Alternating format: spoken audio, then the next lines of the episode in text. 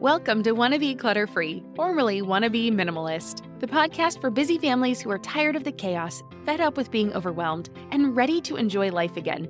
Each week, we talk about how to let go of the clutter so that you can focus on the things that actually matter. And it's not just physical clutter, we talk about the mental and emotional stuff too, because if it's holding you back, it's time to ditch it. I share what I've done in my own life to declutter, organize, and calm the chaos, but you won't just hear it from me. There are amazing guests too. It's practical, doable, and simple for those of us that want to be clutter free. You're listening to the Wanna Be Minimalist Show with Deanna Yates, episode number 46. Today we are looking at decluttering versus organizing. How are they the same? How are they different? And what you really need to know. Hey there, Wanna Be Minimalist friends. Welcome back to the show. As always, I'm your host, Deanna Yates, creator of LittleGreenBow.com and this podcast, The Wanna Minimalist Show. Today's episode is inspired by the popular show Get Organized with the Home Edit on Netflix. I finished it about a week ago, and it got me thinking about the huge differences between organizing and decluttering and how minimalism fits in with all of it. Most of us have used those words interchangeably, at least decluttering and organizing. You know, we think we're decluttering when we're organizing, and vice versa. But as I've continued to dive into, toss, sort, organize, donate, purge my stuff, I've noticed there's some stark differences between decluttering what you own and organizing the things that live with you. I've created a free download for you that's all about the quick way to declutter and organize your home, and you can find it along with the show notes for today's episode at littlegreenbow.com forward slash 46. Again, that's littlegreenbow.com forward slash the number 46.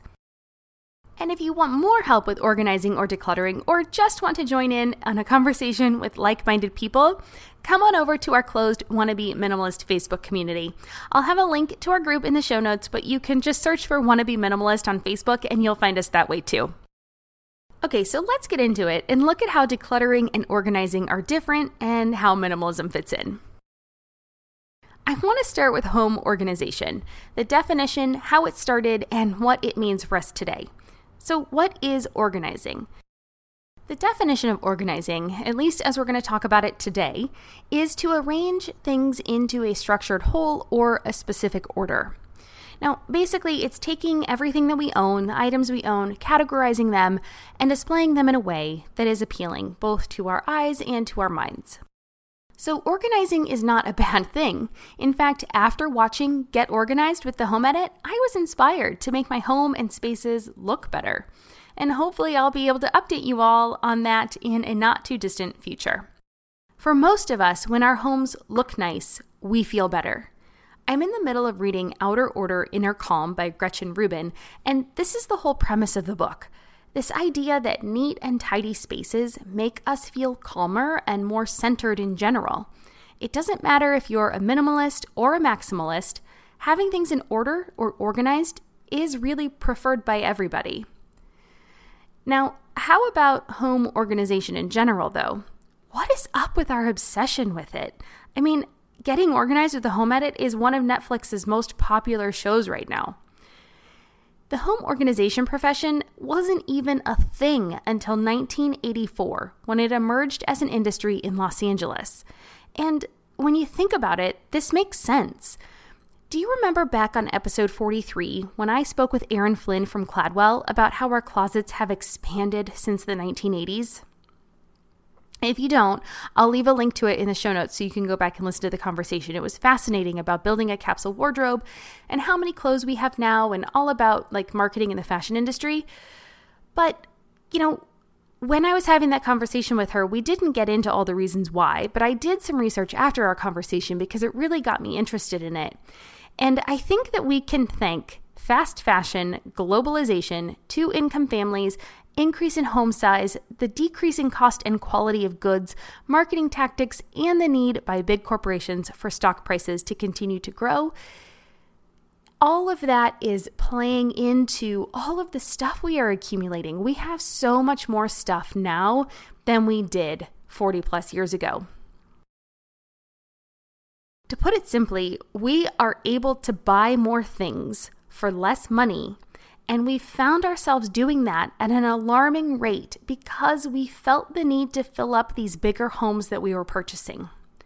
It's not because we needed to, it's because we wanted to. And with all of this new stuff came a new profession of helping us manage and organize it all.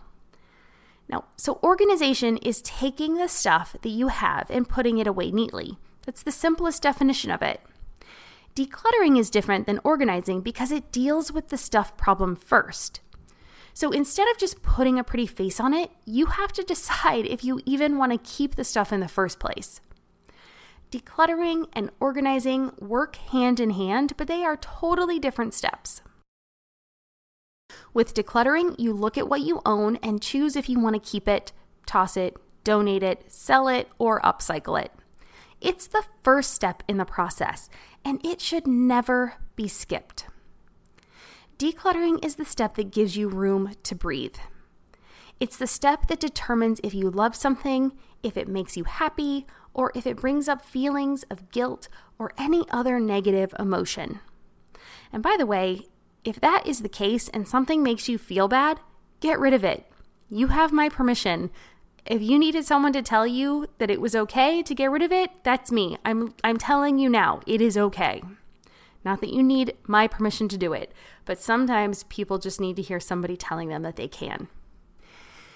It doesn't matter if that thing was a gift or it was inherited. This is your life, and you deserve to be happy in your home.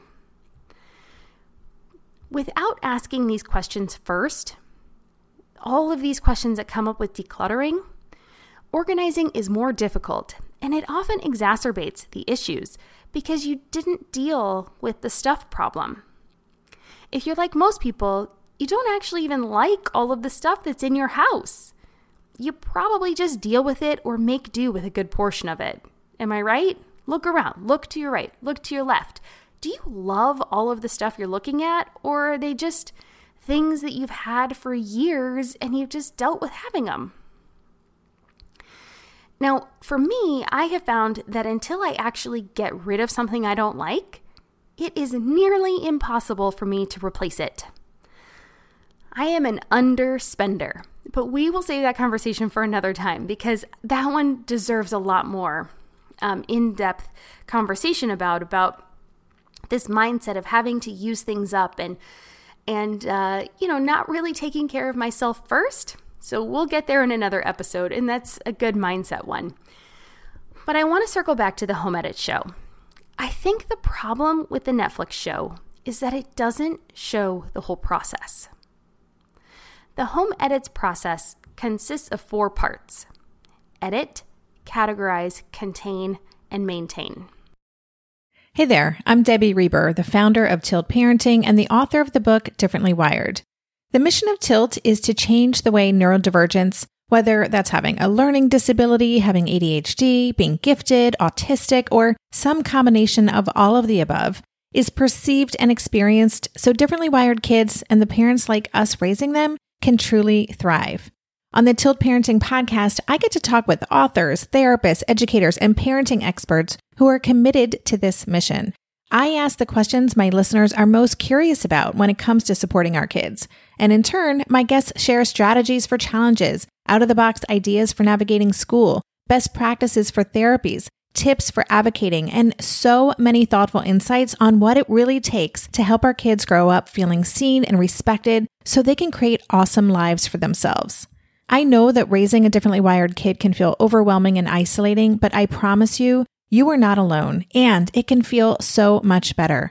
If you're on this parenting journey, come listen to Tilt Parenting. Together, we can shift this paradigm and show up for our exceptional kids with hope, possibility, and joy. Oh, hey, everybody. It's us, Blair and Molly, your old pals from Toddler Purgatory. Two moms who are also actors, who are also creative beings, who sometimes feel stuck. And now we're back with a whole new podcast about unsticking it, launching in January. What happens when life gets in the way of our creativity instead of nourishing it? We talk to all sorts of guests about how to break through the mucky, gluey, sticky wall that can get between you and your creativity. We hear about their journeys, their successes, their challenges, and even their bougie coffee shop orders. Mm. So, join us, won't you, as we deep dive into how to unstick ourselves from the life gunk that can get in the way of our creative freedom. Get out of there, life gunk. Let us help you get back to your best creative self. Look for Unsticking It with Blair and Molly. Wherever you listen to podcasts, starting in January. Unsticking It with Blair and Molly, because sometimes life sucks. The problem is the show focuses only on the two middle parts categorize which is where they create zones for each of the functions within a room, and contain is where they use so many of their clear organizers from the container store. Side note, yes, they have a partnership there, so at times the show feels like a giant advertisement. Okay, end rant. And they use these clear organizers to put all the stuff away in a visually appealing format. The parts missing from the show are the editing process and the systems used to maintain the space. So, the big problem is that these are the parts where the majority of people struggle the most. It's just that those parts aren't flashy, exciting, or beautiful. There's a lot of work that goes into those parts. Although, you know, old organization shows like Clean Sweep, uh, sorry, am I dating myself? And Mission Organization, they tackled these parts. So it is possible to make them interesting and exciting if that's what you're going for if you're actually looking to educate and help people instead of just entertain them. But I digress. You can't skip those parts though. If you just make things pretty, you end up with a garage filled with storage items. This is where clutter becomes delayed decisions and it just starts to overwhelm us because we've put it off and put it off, and then all of a sudden we have these giant piles and stacks, and they just feel it feels impossible to be able to get through them. So, a good rule of thumb is if you've done this in the past, if it's not worth organizing, it's not worth keeping. And so that brings me to my last point of how minimalism ties into all of it. For me and my family, minimalism is not about having the least amount of things possible. So I'm sure you have seen minimalism tied to aesthetic. And yes, that is a design aesthetic where you have very few furniture pieces, stark white walls. Um, people talk about having to how they live with the least amount of things 100 personal items or one plate per person. That is not the sort of minimalism I aspire to. We are a family of three, and we definitely have more than three plates. In fact, we have a set of eight, and I love that I can go an entire day without having to wash dinnerware, even though we eat three meals a day at home together. One of the silver linings of COVID. And we can have company over when we eventually get to that point again. For us, minimalism is about living intentionally and only having things that we need, want, and love in our home. Minimalism is the mindset piece that helps say goodbye to the stuff that no longer serves you, and the reminder that that is stuff's job. Stuff is supposed to make our lives easier, better, happier, and more beautiful. Stuff is not supposed to make us feel guilty or weigh us down, but that is what has happened over these last years, where our consumption has gone through the roof and it's given rise to a whole new career path of professional organization. So, to recap, let's look at the best way to piece the three of these together. The first is to start with our mindset and realize that our stuff is here to serve us, not the other way around. That's where minimalism and living intentionally belongs, first and foremost. I did a podcast episode, oh gosh, it was all the way back in episode 10. I can't believe it um, where we looked at a lot of these mindsets, and it's called Why We Love Our Stuff. And I'll link to it in the show notes, so be sure to check it out. It's actually one of my most popular episodes, which doesn't really surprise me. That mindset part is super important. So, step number one getting our mindset in order, and that's where the minimalism part fits in. The second is to use this mindset of letting go of things that don't serve us to help us declutter our belongings and the stuff that's filling up our home. So, I uh, so many of my podcasts are about this, but and I'll link to some of my favorite ones, but a lot of it is just looking then at the things. Okay, so once we have the correct mindset in the forefront of our mind and we're looking at the way stuff can help us going forward, not keeping things in case we might need them, not keeping things because we feel guilty about getting rid of them, not keeping things just because they've always been there. That is a big one. But knowing how we're living our lives now, being honest about our current lifestyle, where we are, where we see our life going, and then being honest about the things we allow to stay in our home, that's step two. That's decluttering. That's asking yourself those hard questions, but getting through it. And it gets easier and easier every time you do it. And then the third step, only once those first two are complete, that's when it's time to organize the items. And you can put them in the pretty bins and you can line them up in color order and you can you know, you can zone out your house all day long because once you have less stuff, it's so much easier to organize it. If you organize clutter, it's still just clutter and it's not going to make your life better. I promise. So many people do these steps in reversed order, and that's really where we need to stop. So, one, minimalism mindset, two, declutter, three, organize. Don't do it the other way around, all right? So that's it. Now I want to hear from you. How do you think organizing and declutter differ from each other? Do you agree with me? Do you think the order I have is right, or have you found another tactic that works better? Come on over to the private Wannabe Minimalist Facebook community. Introduce yourself, share your thoughts. We'd love to have you, and the discussions over there are really fun. And I'm super excited to hear from you. Be encouraging in any way I can. I want to help everybody just live their best lives. And I truly believe that is with less stuff because it allows us more happiness, more time, more time with our families, and just more joy. That group is totally free. You can find us by clicking on the link in the show notes, or you can search for us on Facebook under Wannabe Minimalist.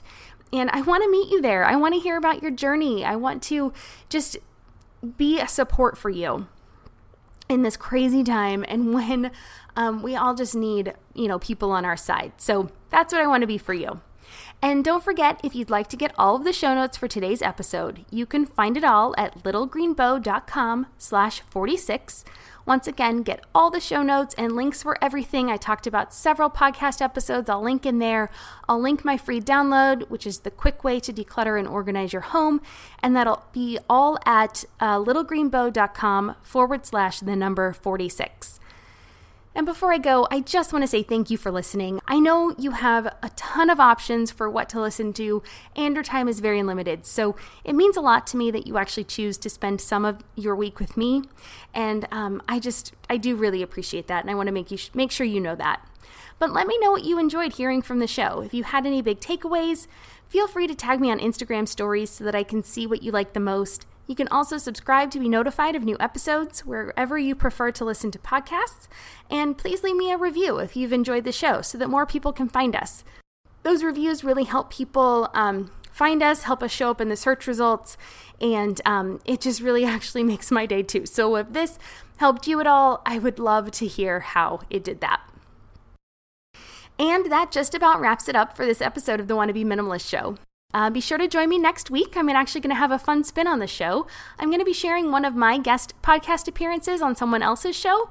It's kind of like a reverse guest episode, but I'm the one being interviewed, so it'll be a lot of fun. Make sure you don't miss it. I'll see you next week.